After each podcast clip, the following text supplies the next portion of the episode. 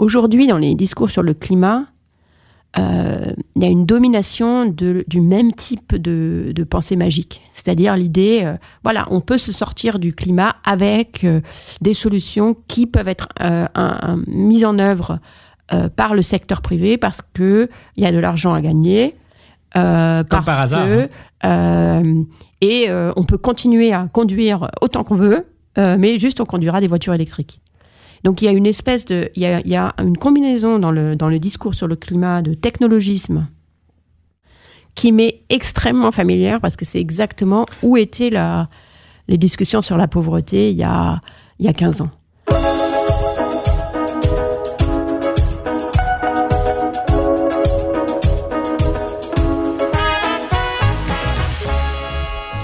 Bonjour à tous, bienvenue à Contact. Cette semaine, une rencontre avec Esther Duflo, économiste. Elle enseigne à la prestigieuse MIT, le Massachusetts Institute of Technology. Elle est aussi, pour l'anecdote, prix Nobel, la plus jeune à l'avoir reçu dans sa discipline. Elle est économiste, mais ses travaux, ses recherches dépassent souvent, même souvent, très souvent, les frontières de ce qui est associé stricto sensu à l'économie, donc éducation, environnement, gouvernance, inclusion financière, vaccination chez les enfants. Bref, elle veut changer le monde, peut-être. Esther Duflo, bonjour. Bonjour. Merci d'avoir accepté l'invitation. Et je vous en prie. Je suis très flatté. Je sais que votre temps, euh, il se calcule au chronomètre. Euh, D'ailleurs, ça, ça engendrait une première réflexion. On peut passer plusieurs années à se préparer dans les bonnes écoles à devenir économiste euh, on devient instantanément Nobel. Est-on jamais suffisamment prêt pour ce genre de rendez-vous avec son destin? Euh, euh, le poète irlandais Seamus Heaney décrivait le prix Nobel comme une avalanche mmh. bénigne. On s'y attend pas et ça emporte tout sur son passage. Il y a eu un petit peu cet effet-là. Mais est-ce qu'il y a des responsabilités qui deviennent différentes compte tenu de ce que soudainement on, on vous demande et aussi on vous consulte comme si vous étiez euh, oracle. Oui, un petit peu la, tendance, la, la, la, la tentation de, de, de l'oracle, mais pour moi, c'est pas très difficile de renoncer à cette tentation parce que j'ai pas. Vous n'étiez pas disposé. Pas très, très, pas très disposé à être un oracle. Mais par contre, euh, dans, le, dans les circonstances de, de ma vie professionnelle, euh, d'une part parce que j'étais euh, relativement jeune et donc encore euh, très active au moment où j'ai le prix Nobel, ce qui n'est pas forcément le cas nécessairement pour tout le monde. Et d'autre part parce que euh, ma recherche est vraiment à la charnière entre la recherche pure et l'action. Du coup, ça, de recevoir le prix Nobel, ça me donne, ça nous donne, parce que c'est vrai aussi pour mes deux collègues, euh, tout d'un coup, euh, la responsabilité de l'utiliser au mieux, d'utiliser la nouvelle notoriété qui va avec, mmh. euh, les, la respectabilité soudaine, euh, en particulier vis-à-vis -vis des, des, des, hommes et des femmes politiques, pour essayer de, euh, de faire plus et d'aider plus les. C'est un levier. Voilà, c'est un levier qu'il faut. On, a, on se sent la responsabilité d'utiliser au mieux. Je vous rassure, je ne suis pas en train de faire un exercice psychanalytique et mmh. on parlera de vos travaux, de ce qui vous intéresse, mais néanmoins, je crois aussi que la biographie induit beaucoup de choses.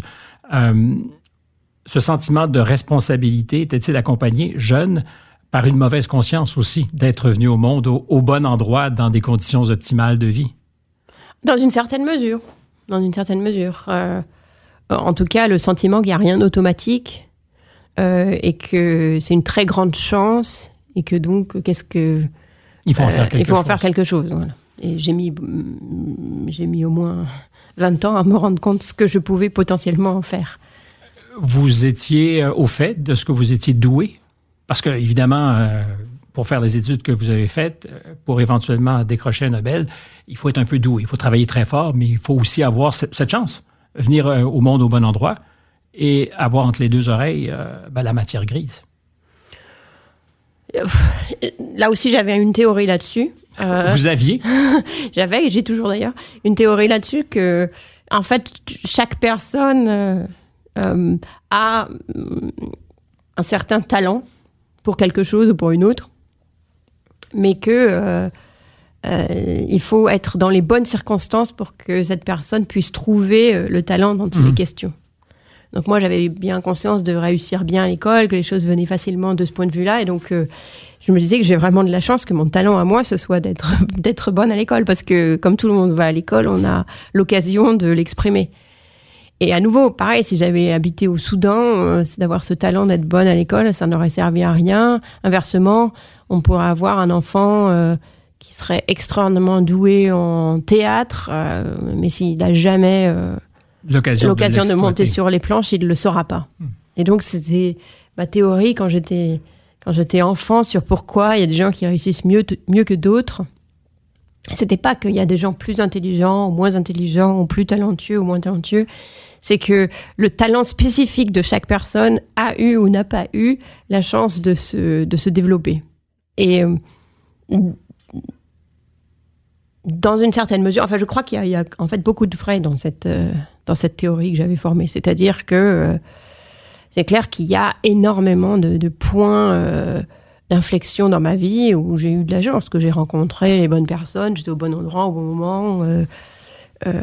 j'avais jamais aucune idée que je voulais faire de l'économie. C'est parce que j'ai fait dans mes études immédiatement après le bac.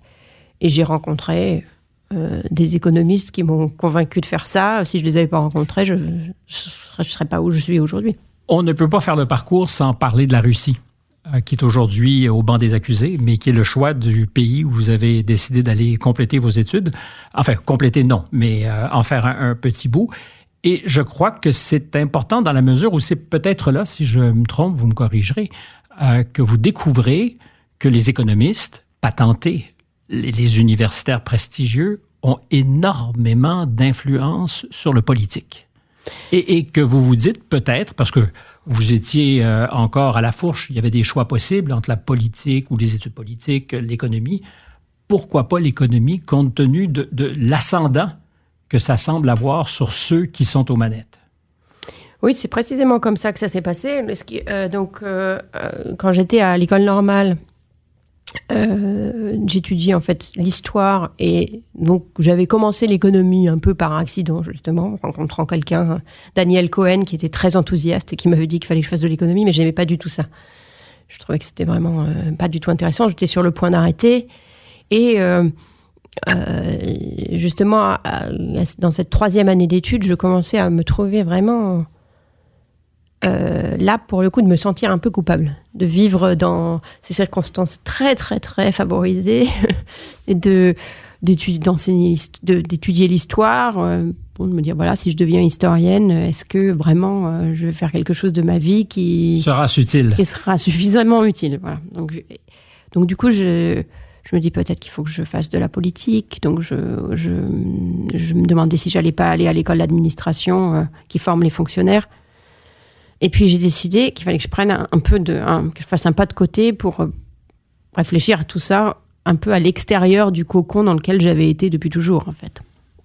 Et c'est pour ça que je suis partie en Russie. Alors pourquoi en Russie? Parce que je trouve que je parlais russe, parce que je l'avais appris euh, à, l'école par hasard aussi, simplement. On n'apprend pas le russe par hasard. Alors là, c'était vraiment par hasard. Il se trouve qu'il y avait une prof de russe dans mon dans mon collège qui euh, cherchait absolument des étudiants. Et donc, il faisait un petit peu la pub de son... De son Vous êtes victime de son prosélytisme. De, sa classe, et, elle était vraiment bien. Donc, euh, elle m'a convaincu moi, convaincu mon père, et j'ai décidé que j'allais apprendre le russe. Bon, j'ai moyen. Bon, bon, C'était une période euh, très intéressante en Russie quand j'ai commencé à apprendre le russe. C'était Gorbatchev, la perestroïka, etc. J'ai commencé à aller en Russie fréquemment parce que j'avais une, une amie là-bas. Et, donc très naturellement, euh, le, choix d'aller quelque part s'est porté sur la Russie. L'école normale où j'étais étudiante avait une, un poste de, de lecteur euh, à l'université des sciences sociales. Donc je suis partie pour ça. Mais ensuite, par hasard, euh, à nouveau par hasard, littéralement, j'ai rencontré à l'aéroport mon professeur d'économie de, de l'école normale qui m'a dit Ah, j'ai besoin d'un assistant de recherche. Je lui ai dit Très bien. Donc j'ai commencé à travailler avec lui, puis il m'a mis en contact avec d'autres, et c'est là que j'ai pu voir, mais vraiment de très très près, le rôle qu'avaient à cette époque-là euh, les économistes d'Harvard en particulier, euh, euh, André Schleifer et puis Jeff Sachs de, de Columbia, et, dans la, la, direction que prenait le pays après le démantèlement de l'Union soviétique. Et j'étais à la fois fascinée et terrifiée. Fascinés parce que ouais. à cause du, du pouvoir qu'ils avaient, en disant c'est vraiment formidable. euh, les- on les écoute, c'est clair. Ils avaient l'oreille des ministres. euh, ils, se- ils avaient des, des désagréments sur ce qu'il fallait faire, donc du coup ils s'auto-limitaient un petit peu. Mais quand même, c'est par exemple André Schleifer qui a euh, décidé comment la privatisation des entreprises se ferait Hum. En Russie en Russie et dans l'ex-URSS. Et dans l'ex-URSS, donc, sur, avec l'idée que chaque personne recevrait un bon correspondant à une petite partie de, de la. Et c'est life-changing. Ah, Je- je déteste le fait qu'on qu'on franglise, mais c'est vrai que c'est des décisions euh, fondamentales, mais dans l'intimité des citoyens. Oui, moi, ça a changé. Je pense que c'est une décision, cette, décisi- cette privatisation par bon, c'est une décision qui a changé l'Union soviétique et qui a changé le monde. Je pense qu'on en est aujourd'hui exactement dans l'état des, des forces euh, géopolitiques, euh, la, la montée euh, de Poutine qui a suivi, et, euh, etc. C'est une, une conséquence de, de ça. C'est corrélé. ah, qu'est-ce qui se serait passé sans je ne sais pas, mais le, le fait que, en fait, très très rapidement, ces propriétés, donc chaque personne avait un tout petit bout de propriété, mais absolument pas d'argent pour vivre. Donc du coup, ça s'est très rapidement reconsolidé au fur et à mesure que les gens vendaient leurs bons et reconsolidé dans euh, cette euh, plutocratie. euh, Oligarchie. voilà, oligarchie, plutocratie, qui, qui a contribué à la montée de l'autoritarisme Mm. euh, en, en Russie. Donc c'est oui, c'est clair que ça change, ça a changé la vie de, de tous les Russes et de beaucoup de gens à l'extérieur aussi. Donc euh, Fascination. donc. fascination et euh, terreur parce que je me rendais bien compte que on n'en savait pas assez pour savoir si c'était la bonne chose à faire. Que les, les implications, les ramifications étaient vraiment très très troublantes potentiellement. On ne savait pas. C'est juste qu'on ne savait pas. Et Est-ce qu'on savait qu'on ne savait pas, pour citer ici ou mal citer un ancien voilà, secrétaire de la ça Défense? C'est ça le, le problème. C'est qu'on ne savait pas qu'on ne savait pas. Et moi, à l'époque, j'avais pas de conversation avec Schleifer, mais, mais il y en a eu après. Je pense que cette équipe était honnêtement parfaitement convaincue de, de, de, de, du de choisir le, le meilleur, euh, le, mei- le, le meilleur chemin possible. Euh, et qu'ils l'ont fait en, en toute bonne foi. Donc cette, cette énorme incertitude du fait d'une espèce d'expérience à grande échelle, sur l'échelle de tout un pays, je pense qu'on se rendait pas compte euh, à quel point, personne ne se rendait compte à, quel point c'était risqué. Et euh, mais comme j'ai un esprit en général un peu, je dirais pas sceptique, mais j'ai du mal à être persuadé de, de, de choses sans avoir vraiment vu les données, qu'est-ce qu'on en sait, etc. Vous demandez à être convaincu. Voilà, j'étais un petit peu. Donc c'est ça, c'était ça l'inquiétude, c'était ça l'inquiétude ou, ou même la, la terreur. Mais du coup, ça m'a vraiment convaincu qu'il fallait que je devienne économiste parce que d'un côté, je me suis dit voilà, j'ai toujours voulu être utile. Clairement, si j'ai quelque chose à dire, je peux euh, avoir l'oreille euh, des dirigeants, c'est possible. Euh, et d'autre part, il va falloir que je me forme bien pour avoir des choses à dire euh, les plus utiles possibles. Mais dans votre euh, petite équation, il y a ce qui est fascinant et ce qui est aussi inquiétant. Donc, c'est de vous exposer à, à faire le bien, comme, même de bonne foi, faire le mal en prenant les mauvaises décisions. Oui, d'où l'importance de, de ne pas parler, euh, de ne pas euh, s'avancer ou faire des, des- soit des prédictions, soit, des, soit donner des conseils, sans avoir vraiment euh, d'excellentes données derrière. D'où euh, tout mon travail qui est Sur les résultats sur les randomisés. résultats randomisés, qui est euh, on ne fait pas de recommandations de, de- de- de- ou de conseils politiques sans avoir une idée très très claire des, des implications possibles de ces recommandations.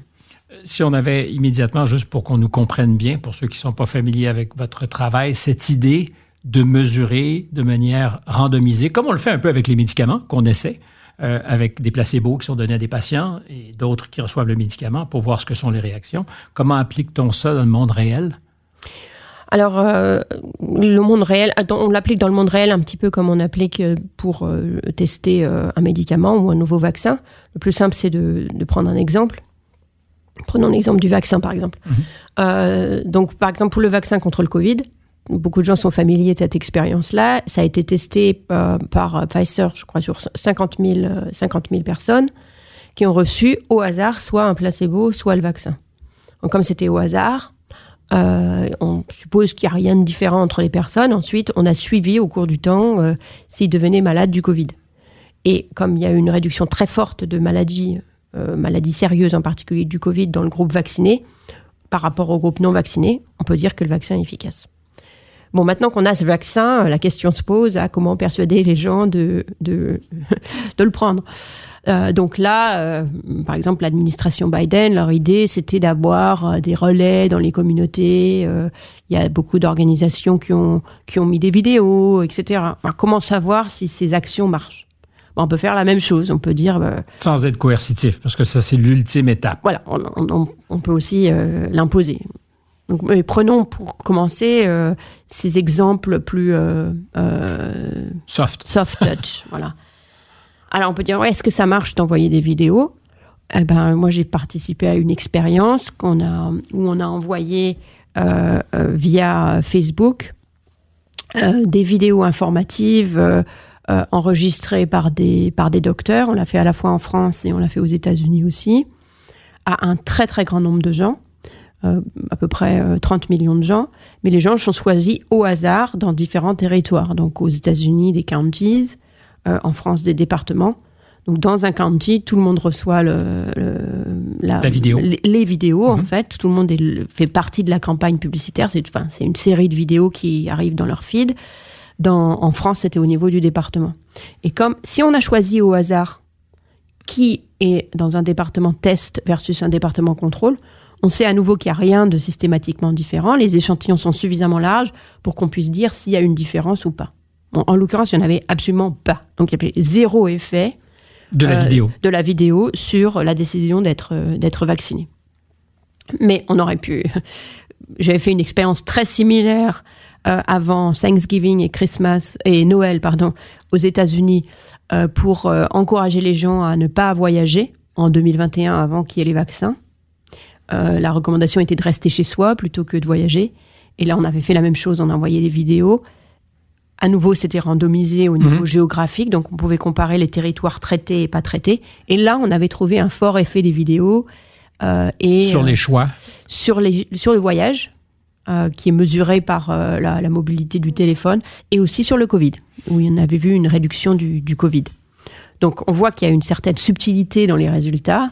Et on pourrait appliquer donc ce genre de méthode de randomiser à, à peu près tous les cas de figure qui se poseraient pour des pas des décideurs politiques alors, tous, pas forcément. Il y a des choses qui sont plus difficiles à randomiser que d'autres. Par exemple, euh, euh, quand on change les taux d'intérêt pour un pays, en général, c'est tout le pays, donc on ne peut pas vraiment le faire au hasard. Euh, mais beaucoup de choses. Et c'est vrai que donc aujourd'hui, le laboratoire que je dirige, qui s'appelle le, le, GIPAL, qui est un réseau de gens qui, qui font des expériences aléatoires comme ça à 20 ans. Et il y a 20 ans, la plupart de nos expériences étaient euh, sur des sujets comme euh, la santé, euh, l'éducation, qui s'apparentent en fait assez près à, à l'exemple médical, où on mhm. a quelque chose qui ressemble à un traitement. Au lieu d'être un vaccin, c'est une vidéo. Ou dans le, dans, le, système éducatif, c'est un ordinateur pour les enfants ou un, de nouveaux livres. donc on avait commencé par ça. Mais aujourd'hui, euh, les expériences randomisées, on les retrouve dans tous les domaines, que ce soit euh, le climat, la corruption, la gouvernance. Euh, il y a une créativité sur ce qui peut être fait. Sur les questions de corruption, je suis intéressé par la méthode. Alors, il faut se trouver un, un, groupe qu'on va probablement attirer dans les filets de la corruption et on pourra comparer avec des gens qui n'auront pas été tentés par des enveloppes ou autre chose. Comment on fait pour mesurer de façon randomisée la, propension à, la corruption dans une administration? il y a beaucoup de choses qu'on peut faire.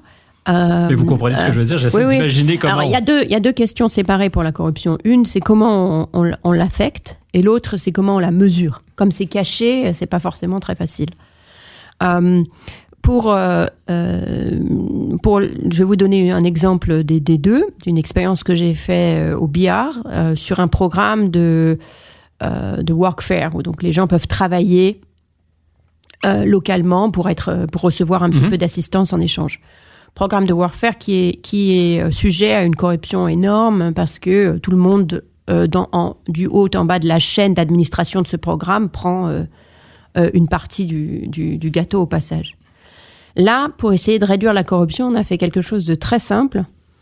on a remplacé, enfin très simple conceptuellement, on a travaillé avec le, gouvernement, on a remplacé le, le système traditionnel d'attribution des fonds où le village demande au bloc qui demande, au district qui demande, au centre, et donc chacun peut se servir au, mhm, passage, Un système, et ça prend tellement de temps que le temps que l'argent soit attribué, il a déjà été dépensé sous forme d'agence, donc on peut pas d'avance, donc on peut pas vérifier si ça a vraiment été fait comme prévu. Donc on a remplacé ce système par un système où euh, le, village fait directement sa demande à la banque centrale et les fonds sont immédiatement transférés électroniquement. Sans intermédiaire. Sans intermédiaire. Mais du, et du coup, ça permet déjà, donc ça limite les intermédiaires et en plus, ça permet de immédiatement vérifier que l'argent a été dépensé comme prévu. Et donc, on a mis ce système en place dans certains territoires et pas dans d'autres, euh, à une échelle assez large. Et là, la manière de, euh, de vérifier s'il y a eu de la, de la corruption ou pas, c'est d'une part, combien d'argent a été dépensé pour le programme. Mhm. On voit une réduction de 25% de ce qui a été dépensé dans le groupe euh, traitement. Mais ça pourrait être qu'il y a moins de choses faites. Donc il faut euh, après comparer avec ce qui a été fait, c'est-à-dire le nombre de jours de travail, euh, les réalisations physiques mhm. dans les chantiers, etc. Et là, on voit aucun changement. Donc on, donc on a eu un meilleur rendement. L'argent qui, les 25% qui ont disparu, c'était de l'argent qui passait avant dans, dans, les, dans les poches des, euh, des différents administrateurs. Et un moyen de le vérifier, c'est que les administrateurs doivent faire une déclaration de, de biens euh, tous, les, tous les ans. Et on voit effectivement que les biens déclarés euh, diminuent dans le groupe de traitement. Donc on a deux variations de qui permettent de mesurer l'efficacité de ce que vous avez fait. Euh, tout à l'heure, vous parliez de ce qu'il est difficile de faire ce genre d'études randomisées quand on s'intéresse, par exemple, au taux d'intérêt, parce qu'on ne peut pas localement les monter et ne pas les monter ailleurs. Alors, c'est pas à charge ce que je fais, mais néanmoins, quand vous parliez de prédiction et du risque, quand on est économiste, de jouer aux oracles, c'était dans une entrevue que vous avez donnée euh, aux échos, je pense, en Belgique. On est au pire de la crise de la COVID et vous dites, euh, Emprunter est la chose la plus sensée à faire. Alors, c'est vous qui parlez, jusqu'à ce que l'interlocuteur, journaliste, vous dise jusqu'à ce que les taux d'intérêt augmentent. Alors, vous riez. Votre, euh, votre mari, économiste aussi, il n'y a aucune pression inflationniste dans ce cas-ci. Pourquoi se faire du souci? Donc, la preuve est que quand on se risque à faire des prévisions, même les plus, les plus euh, habiles peuvent être dépassés par les événements.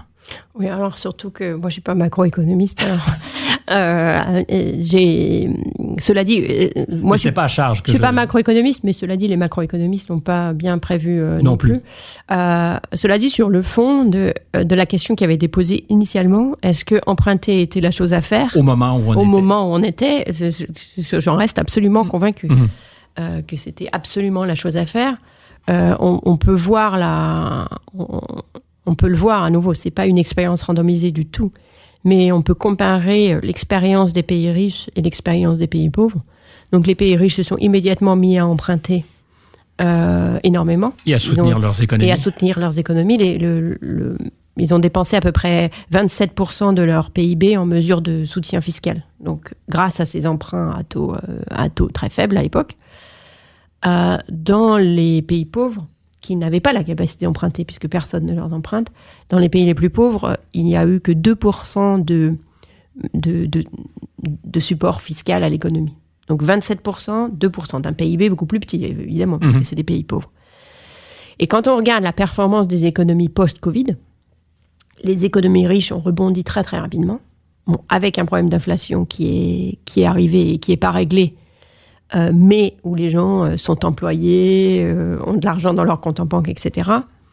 Alors que pour les pays pauvres, là, on prévoit encore une, croissance négative en moyenne. donc on voit bien qu'il y a un effet trappe de pauvreté, les Américains appellent ça doom loop, où si les gens arrêtent de consommer... Une boucle rétroactive négative. si les gens arrêtent de, consommer, l'économie se ralentit, puis se, se, rétrécit, et c'est très très difficile d'en sortir. Vous pensez qu'on l'a échappé belle? C'est-à-dire qu'une UTT de, ben, de cette réponse tous azimuts, euh, qui, moi, m'inquiétait, je dois dire, au départ, parce que je me suis posé la question de, de ce que nous serions capables, plus tard, de lutter justement contre la pauvreté si on mettait ou on fragilisait nos finances collectives. En fait, moi, c'était mon inquiétude. Je ne suis pas économiste, donc profane, mais je me posais cette question à tant faire maintenant, est-ce que l'on prend une hypothèque sur notre avenir? Je ne sais pas si la question devait se poser, euh, mais donc, on l'a échappé belle selon vous? C'était. Ah, on peut voir la différence entre euh, la hmm. crise du Covid et la crise de 2008. Oui. Euh, et je pense que la réponse à la crise du Covid était en, large partie informée par la réponse en 2008 et les, les, les implications. Donc en 2008, on n'a pas du tout. Donc c'était une crise qui commençait par une crise bancaire qui s'est transformée en une crise économique profonde. Euh, qu'on n'a pas du tout, euh, où on on n'a pas du tout eu la même réponse de quoi qu'il en coûte. Euh, on a tardé un peu. Il faut soutenir les gens, etc. Au contraire, on est resté très, on a tardé puis on a repris, on a resserré aussi très rapidement. Et le résultat, ça a été dans les économies de, de, de l'OCDE, en particulier en Europe, aux États-Unis, en Amérique du Nord aussi, un redémarrage très lent et énormément de, de, détresse, de souffrance, euh, chez, en particulier dans les classes euh, moyennes et les classes populaires.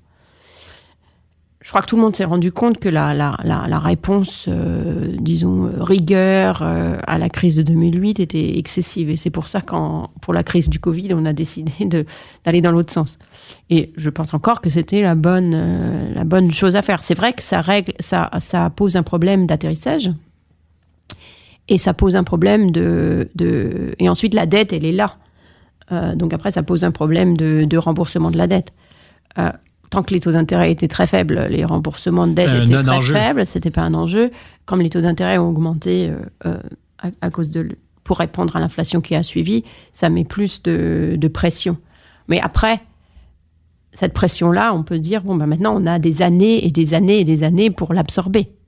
Tandis qu'au moment du, crises pour venir qu'au moment du crise de la Covid, c'était maintenant qu'il fallait fermer l'économie et soutenir euh, et soutenir les gens. En plus, il y a l'aspect plus, euh, disons, euh, psychologique qui est, on est au milieu d'une crise. Souvenez-vous de, de, de, 2020, on ne savait pas quand il y aurait un vaccin, on ne savait pas s'il marcherait. les gens mouraient autour de, nous, euh, le fait d'avoir eu euh, euh, dans les économies qui ont pu se le permettre cette, réaction d'être protecteur vis-à-vis des citoyens, je pense qu'on a échappé belle politiquement aussi.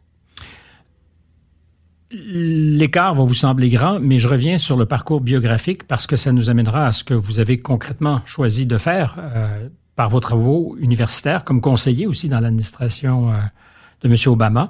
Je sais que la question vous est souvent posée. Euh, elle ne sera pas piège, la mienne, quand elle viendra. Euh, mais j'ai retrouvé, peut-être que ça a déjà été entendu, une déclaration faite par Laurent Schlumberger, qui était le pasteur de votre paroisse, qui parlait de la jeune femme, fille que vous étiez. Esther n'est pas compliquée, elle est droite et sans duplicité. Quand elle était jeune, elle était semblable elle ne se perd pas dans des méandres de fausses questions. Je trouve ça intéressant parce que si on déplie, euh, il y a beaucoup de choses là-dedans. Euh, sur le personnage que vous deviendrez et sur l'éthique peut-être qui vous anime dans. Alors, est-ce qu'on peut euh, parler d'éthique quand on fait le travail que vous faites? Parce que par définition, j'ai l'impression en vous entendant que c'est le bien de l'humanité ou des autres qui vous intéresse. est-ce qu'on peut l'être tout le temps? impeccablement quand on fait le, travail que vous faites? Oui, dans notre, dans notre travail. Alors d'abord, effectivement, c'est vraiment, euh, moi, ce qui m'anime, c'est d'essayer de, de, que l'ensemble du, travail que je fais euh, finisse par euh, améliorer la vie des plus pauvres du monde. C'est comme ça que je détermine, que je définis ma propre mission. C'est aussi celle du, celle de, celle du laboratoire et du réseau que, que j'ai créé. Parce que la duplicité, le choix de mots est intéressant. Euh, ça serait la pire des choses que d'être conseillé par des gens qui auraient d'autres agendas que celui qui est annoncé. Euh, et, encore une fois, je, n'imagine pas que vous ayez ça euh, à votre portée, que vous soyez animé par d'autres choses que vos ambitions belles. Mais le choix de mots est intéressant ici. Il savait donc très jeune que ce n'était pas vous, ça. Non, oui, ben, je, je, suis reconnaissant que reconnaissant qu'il ait qu'il ait trouvé ça, mais euh, l'autre chose sur lequel il, il, insiste et dans lequel je me reconnais. Les fausses questions. Avec oui, c'est et, et puis de, de, de c'est pas seulement les fausses questions pour euh, mon sujet, c'est aussi les mauvaises questions, c'est-à-dire les bonnes questions, c'est celles auxquelles on peut répondre. Euh, souvent, euh, quand une critique qui est faite pour, pour notre travail, c'est de dire ah oui, c'est bien tout ça, de savoir si de mettre des manuels scolaires dans les écoles augmente les performances ou comment persuader les gens de se vacciner pour le Covid, mais la croissance, c'est ça qui est important, c'est la croissance. C'est la bonne question, ça. Ah oui, enfin, moi je l'entends beaucoup en tout cas. Euh, comme si euh, on avait justement réduit nos ambitions en à la croissance. En, non, justement comme si nous on était, on avait réduit nos ambitions par rapport à ce qui devrait être notre ambition, c'est la croissance, l'éradication de la pauvreté complète, etc. Qu'on réduisait nos ambitions en euh, traduisant ce problème en une myriade de questions plus étroites. Mm-hmm. Et voilà, il y avait ce grand problème important de réduire la pauvreté, de de, euh, de favoriser la croissance. Aujourd'hui, on pourrait dire de, de aussi de, de, contrôler le, le, réchauffement de la planète. C'est une grande question importante. Et puis vous, vous le réduisez, c'est le type de critiques qui, sont, qui me sont adressées, ou vous le réduisez à des questions beaucoup plus étroites et beaucoup plus précises. Donc finalement, vous perdez un peu la forêt pour les arbres. Ce à quoi ma réponse, justement, dans, dans, dans cette... Euh, dans cette idée, c'est oui, ce serait très bien de, de savoir comment, euh, comment favoriser la croissance, euh, mais seulement on ne sait pas. C'est une question qui est beaucoup trop compliquée. Euh, c'est comme souhaiter la paix sur la Terre. Voilà, moi aussi j'aimerais bien qu'il y ait la paix sur la Terre et que le cancer soit éliminé et, et que... C'est un beau programme. C'est un beau programme, mais une fois qu'on a dit ça, forcément on est obligé de voilà, on est obligé de le réduire. Donc si on prend l'exemple du cancer, voilà, on aimerait bien que le cancer soit éliminé. Donc, qu'est-ce qu'on fait? Ben, on, regarde euh, un type de cancer et un type de traitement et, un type de mécanisme. Et peu à peu, on fait des progrès et on arrive à se débarrasser de certains cancers. Et de la même manière, oui, avec la pauvreté, c'est pareil. On ne dit pas, ah, on veut essayer d'éliminer la pauvreté. On dit, bah voilà, essayons de résoudre, de, de, de, de commençons par mettre le problème à plat poser des questions claires et des questions auxquelles on peut avoir une réponse euh, rigoureuse, auxquelles on peut vraiment croire. D'ailleurs, est-ce qu'il y a une pauvreté ou des pauvretés? Parce que quand on nous parle de l'éradication de la pauvreté, c'est comme si toutes ces manifestations étaient les mêmes partout. Oui, il y a des pauvretés et des problèmes liés à la pauvreté. Euh, donc, euh, être pauvre, c'est pas seulement pas avoir d'argent, mais c'est aussi pas être euh, pas pouvoir avoir accès à, pas avoir accès à une bonne santé, à une bonne éducation, à une participation politique, pas pouvoir travailler pour les femmes, pas pouvoir suivre euh, sa voie, pas pouvoir trouver son talent comme on disait en début de en, début d'émission. Euh, dans les pays riches, il y a aussi beaucoup de pauvreté pour des gens, en particulier dans les pays, par exemple, scandinaves ou en France, qui, du point de vue de la santé et de l'éducation, ont, accès aux mêmes ressources que, et qui pourtant, chacun, et qui pourtant sont pauvres, sans aucun doute. Parce que c'est aussi euh, de ne pas pouvoir participer complètement dans la société, de ne pas avoir un logement décent. Euh. Mais moi, ça, ça me renvoie toujours à cette idée double, c'est-à-dire la pauvreté, c'est les conditions objectives de notre vie ou de notre survie. Or, aux États-Unis, au Canada, en France, on pourrait dire, ben, on peut être très pauvre avec des, des godasses euh, Nike dans les pieds qui, qui valent l'équivalent de 50 jours euh, ou 75 euh, ailleurs dans le monde de, de, de minimum pour survivre. Mais c'est l'aliénation. C'est cette idée d'aliénation, c'est-à-dire de ne pas ou de ne plus être un, un, acteur du monde, de la société dans laquelle on vit, avec même des sous pour survivre et, est-ce que ça, on peut lutter contre ça? Est-ce qu'on peut arriver à, faire en sorte que c'est un peu euh, cucul la praline, ce que je vous dis, mais que l'équation démocratique soit plus équitable? Parce que ça changerait nécessairement le type de relation entre le politique et ceux qui sont leurs vis-à-vis? Euh, d'abord, même dans nos pays riches, en particulier aux États-Unis, il reste les deux. Hein. Il y a des gens qui vivent aux États-Unis euh, dans des conditions euh, la, la, abjectes. Euh, abjectes. La, mortalité infantile aux États-Unis est, extraordinairement élevée par rapport à, la, moyenne de l'OCDE. la moyenne de l'OCDE.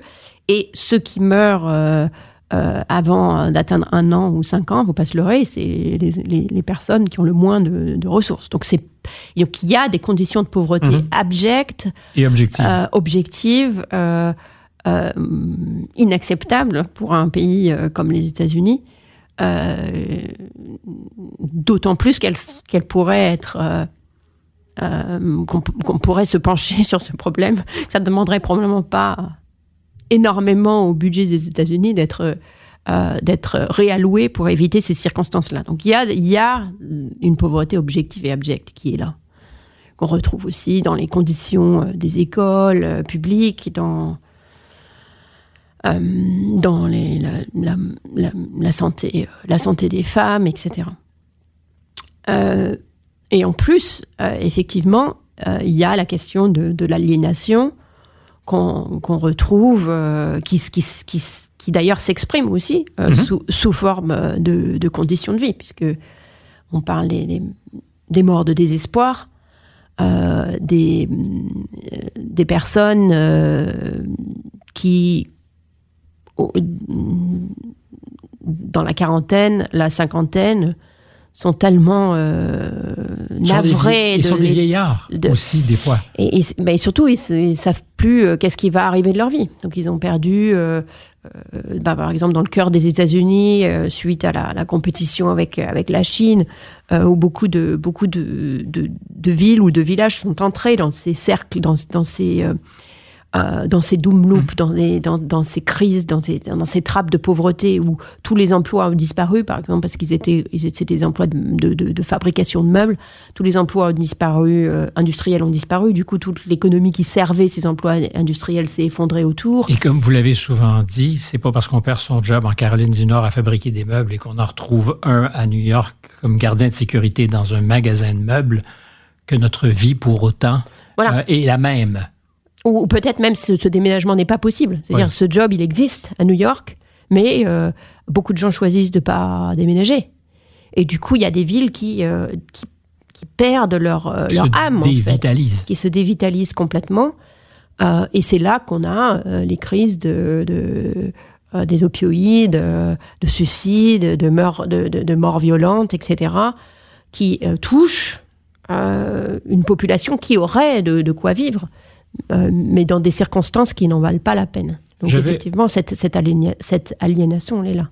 Je vais vous citer à nouveau, parce que c'est directement lié. C'est peut-être lié aussi à autre chose qui vous anime. Je ne sais pas si c'est la foi, je ne sais pas si c'est enfin, une espèce de ben, d'optimisme tous azimuts. Vous dites l'espoir est une forme motrice qui nous permet de nous réaliser en tant qu'être humain. C'est aussi important que la nourriture, l'éducation ou la santé.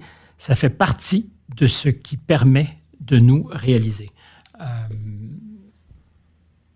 peu de gens osent euh, l'espoir et surtout affirmer qu'il est fondateur à nos vies. Oui, je pense qu'on en a besoin. Enfin, c'est vraiment, euh, c'est pas. Et justement, les gens qui n'en ont plus bah, finissent par mourir de désespoir. C'est bien. Parce qu'on meurt de désespoir. Parce qu'on meurt de désespoir. On meurt de désespoir sous, en s'occupant pas de soi. On meurt de désespoir en, en, en, entrant dans la drogue, on meurt de désespoir euh, en, se suicidant. Euh, et on le voit aujourd'hui euh, dans, toutes les, dans toutes les tranches d'âge. Et, et comment on cultive l'espoir dans un monde qui est très fréquemment désespérant? Et je reviens encore une fois, puis c'est pas une obsession ici psychanalytique, mais à la jeune femme, jeune fille que vous avez été, qui voulait changer le monde. Euh, scout, déjà, c'est un pari sur, euh, sur la manière de servir sa communauté. Euh, peut-être que vous l'êtes encore, scout d'une certaine manière comme économiste. comment on cultive, comment cultivez-vous l'espoir pour faire en sorte que vous soyez toujours pertinente? Alors pour Est-ce trop personnel Non, non, pas du tout, pas du tout. Pour moi, personnellement, c'est vraiment se cultiver qui est le terme. c'est l'expression de Voltaire qu'on retrouve dans Candide, qu'il faut cultiver son jardin. Mm-hmm. Et euh, c'est d'ailleurs un conseil que j'ai donné euh, au, quand j'ai fait le, le j'ai fait le discours euh, pour la, la graduation des étudiants euh, au MIT pendant le Covid. Donc virtuellement, probablement. Virtuellement. Et justement, j'ai posé cette question de l'espoir en disant bon, vous allez, voilà, vous êtes sur le point de, de, de partir dans le monde avec vos diplômes. Euh, Qu'allez-vous faire? euh, Et vous vous dites peut-être que c'est trop, quoi. C'était euh, le Covid, le, les, manifestations de Black Lives Matter, donc le, le, le désespoir de, du, du, racisme qu'on sentait autour de nous, etc. Et, euh, et, ce que j'ai essayé de, dire et que j'applique dans ma propre vie, c'est, c'est un petit peu comme ces grandes questions qui seraient très intéressantes si on pouvait les résoudre, mais qui sont vraiment trop grandes. Il faut les, les, les, réduire à des questions euh, qu'on peut, euh, auxquelles on peut s'attaquer. Donc, par exemple, je m'inquiète du changement climatique, comme tout un chacun. Euh, c'est pas de mon ressort de, de, de, réfléchir à, de réfléchir à, une nouvelle manière de faire des centrales nucléaires. Mais par contre, euh, on a. Mais déjà, c'est divergent un peu. C'est-à-dire qu'il y a beaucoup euh, d'écologistes ou d'environnementalistes qui aujourd'hui vous diraient euh, non, s'il vous plaît, on ne parle pas de nucléaire. De toute façon, c'est pas ça, ou d'autres méthodes. Mais euh, par contre, on peut commencer. Il y a plein de. Je suis absolument convaincue qu'il n'y aura pas une solution miracle au problème. Donc ça va être un ensemble d'actions qui vont être sur tous les domaines, c'est-à-dire comment persuader les gens de changer de comportement dans les pays riches, comment aider les, les gens les plus pauvres dans les pays pauvres à s'adapter à un climat qui va être différent. Comment aider les gouvernements à mettre en place un système de protection sociale qui est adapté à euh, des situations où il y aura plus de, chaos, plus de chaos, plus de météorologique à tout le moins, euh, plus de, trop de pluie une année, euh, sécheresse l'autre, etc. Qu'est-ce qu'il faut comme nouvelle protection sociale? Donc tout d'un coup, de cette énorme question, oh la, la Terre se réchauffe, se, se, se trouve décliné en un millier de petites questions. Euh, et chacune de ces petites questions, il y en a qui, sont, qui, qui, correspondent à mon champ de discipline, il y en a qui correspondent à, de champs de à, d'autres champs disciplinaires. À votre euh, agentivité citoyenne, c'est-à-dire qu'il y a des choses que vous pouvez faire tous les jours dans votre vie aussi. Il y a des choses que je peux faire dans ma vie, puis il y a aussi des choses sur lesquelles je peux faire de la recherche. Et donc, de ce point, je peux faire, je peux cultiver mon jardin. Euh, et donc, c'est un petit peu, c'est ça ma méthode pour maintenir mon espoir à moi. C'est toujours, euh, quoi qu'il arrive, il faut faire des progrès.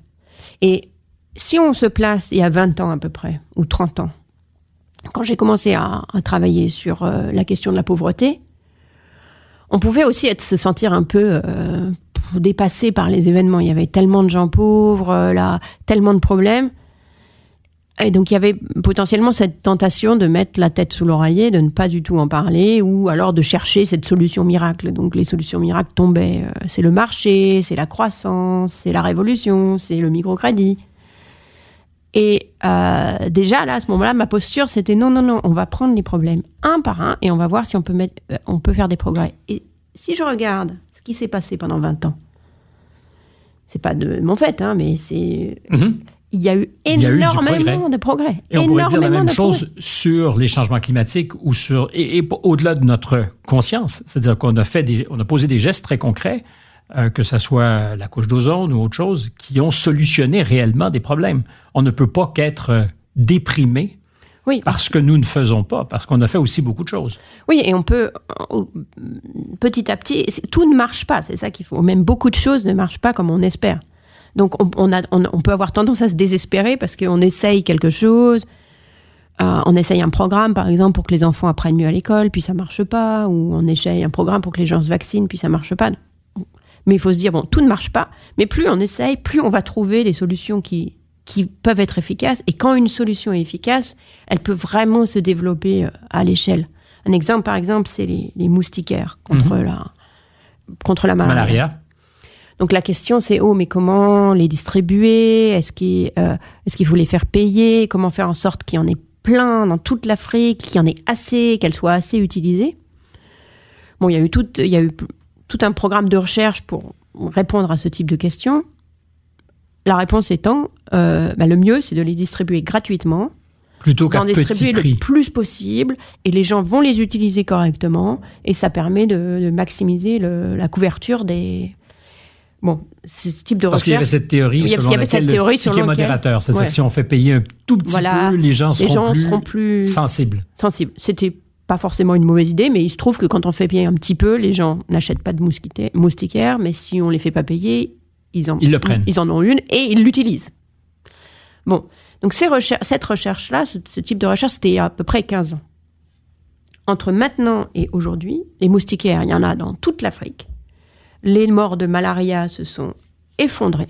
Les cas de malaria ont été... Euh, euh, on, a, on a plusieurs centaines de millions de, cas de malaria en moins euh, grâce au développement des moustiquaires. Donc c'est un, progrès qui est considérable sur, sur la vie humaine. Donc on voit que euh, il y, a des, il y, a des avancées, puis il, y en a, il y a des choses qui marchent pas comme on veut, mais si on, regarde en arrière les 20 dernières années, je suis avec vous là-dessus. Il y a eu un progrès tellement important.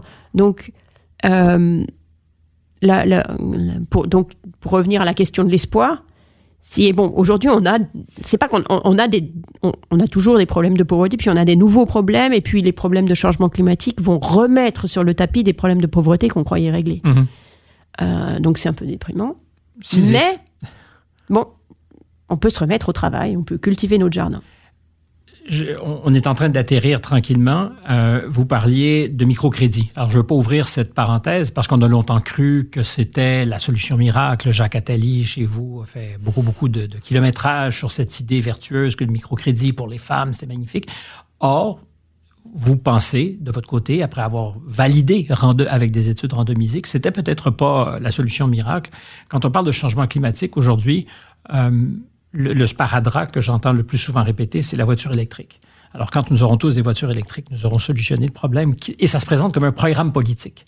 Euh, alors, je, comprends que vous n'avez peut-être pas étudié la voiture électrique, mais est-ce qu'il n'y a pas aussi quelque chose d'atrocement réducteur à se faire, euh, à se projeter un, un avenir vert par cette seule solution et en oubliant les dommages que ces voitures électriques vont engendrer hors de notre euh, horizon à nous?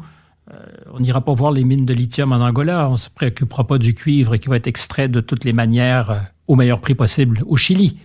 Donc on a externalisé notre mauvaise conscience. Oui, sans parler des voitures électriques spécifiquement, euh, la, tentation, c'est vraiment toujours la recherche de la solution miracle. On recherche le, la, la balle en, mhm. en, argent, comme disent les Américains. La solution qui va tout régler d'un coup. Donc le microcrédit, euh, c'était ça. C'était voilà, il n'y a, a qu'à faire que ça. Et la solution qui va tout régler d'un coup, elle est d'autant plus attirante. Qu'elle est euh, simple. Qu'elle est euh, gratuite. C'est-à-dire que quelqu'un peut gagner de l'argent tout en faisant la bonne chose. C'est pour ça que le microcrédit était une solution particulièrement attirante. C'est-à-dire qu'on pouvait gagner de l'argent en prêtant aux pauvres des taux d'intérêt élevés, mais petite somme. Mais mais qui remboursaient, donc on pouvait gagner de l'argent dessus, et eux-mêmes, euh, grâce au microcrédit, euh, réaliser leurs ambitions et leurs rêves et devenaient moins pauvres. Donc c'est pour ça qu'il y avait une attirance euh, si forte pour le microcrédit. Aujourd'hui, dans les discours sur le climat, il y a une domination du même type de, pensée magique, c'est-à-dire l'idée, voilà, on peut se sortir du climat avec des solutions qui peuvent être mises en œuvre euh, par le secteur privé parce que il y a de l'argent à gagner. Euh, Comme par hasard. Hein. Euh, et on peut continuer à conduire autant qu'on veut, mais juste on conduira des voitures électriques. Donc il y a une espèce de, il y a, il y a une combinaison dans le dans le discours sur le climat de technologisme de, de, et de, d'optimisme un peu béat sur la, le, la possibilité justement de solutions qui vont à la fois mmh. faire gagner de l'argent et faire le bien, qui m'est extrêmement familière parce que c'est exactement où étaient la, les discussions sur la pauvreté il y a, il y a 15 ans. Bon, bah, on a fait beaucoup de progrès sur la pauvreté. je, pense que les conversations aujourd'hui en politique, y compris dans les organisations de microcrédit d'ailleurs, sont beaucoup plus réalistes euh, sur ce qui peut être atteint euh, euh, avec différents instruments. Et, peut et je pense qu'on en viendra, on en viendra là avec le, avec le climat aussi, où on comprendra qu'il ne va pas y avoir une solution, que ce soit les voitures électriques ou, ou, ou une autre. Il va y avoir une myriade de solutions. Elles seront pas, euh, elles vont pas. Elles seront pas toutes simples. Elles seront pas toutes simples. Euh, il y a des choses à faire immédiatement pour euh, protéger les gens qui souffrent le plus euh, du réchauffement de la planète, qui ne contribueront pas du tout à mitiger, euh, et à l'éviter dans le futur, mais qui sont nécessaires quand même, etc. Donc on va avoir la, vie est compliquée. Il y, a, beaucoup de choses qui se passent. Mais j'aime beaucoup conclure un entretien avec un Nobel qui nous dit, ben, finalement, bah, vous savez, la vie. En fait, c'est Alain René qui disait, quand on lui demandait, mais vos films sont très, très, très compliqués et lui dire, mais vous savez, la vie est très, très compliquée. Je trouvais que la réponse était plutôt bonne. C'est peut-être vrai aussi des problèmes qui sont les vôtres. Moi, je mets souvent mon, je fais souvent l'analogie de notre travail à une peinture pointilliste. Euh, par exemple, de Seurat. Mhm. Où euh, chaque point est une étude, il est très clair, il est très, on a bien appris quelque chose, euh, mais c'est un tout petit point, c'est pas toute la picture le, on voit la peinture complète en se reculant un peu, en voyant ah c'est comme ça que tout s'agençait. Ça se fait euh, lentement. Puis finalement on finit par comprendre quand même un certain nombre de phénomènes qui nous permettent aussi de prédire euh, euh, qu'est-ce qui qu'est-ce qui peut qu'est-ce qui a des chances de marcher. Et là aussi on peut se tromper dans ces prédictions, donc il faut il faut tester. On a commencé en parlant un peu biographie. On va terminer là. La question est terrible, simple, peut-être bête. Êtes-vous heureuse de ce que vous avez eu comme vie? Bah oui, depuis le début. moi, je suis, je suis née avec une cuillère d'argent dans la bouche, donc j'aurais du mal à. et ce serait de vraiment très mauvais. On peut se détester pour ça. On peut se détester pour ça aussi. Oui, oui, oui. Non, c'est vrai. Ce serait. J'ai la chance. Euh, non seulement je suis née avec une cuillère d'argent dans la bouche, mais j'ai la chance d'avoir un tempérament plutôt euh, optimiste et de. Euh, bon, je pense que j'ai le meilleur métier qu'on pourrait avoir il y a une famille euh, charmante, donc il y a, j'aurais dû, j'aurais vraiment très très mauvaise grâce à me plaindre. Mais c'était pas de toute façon l'intention que de vous entendre vous plaindre. Je vous dirais que, alors, si vous avez le meilleur métier, j'ai le deuxième meilleur métier, euh, celui de pouvoir rencontrer des gens qui euh, ont des vies qui, leur plaisent, qui sont accomplies.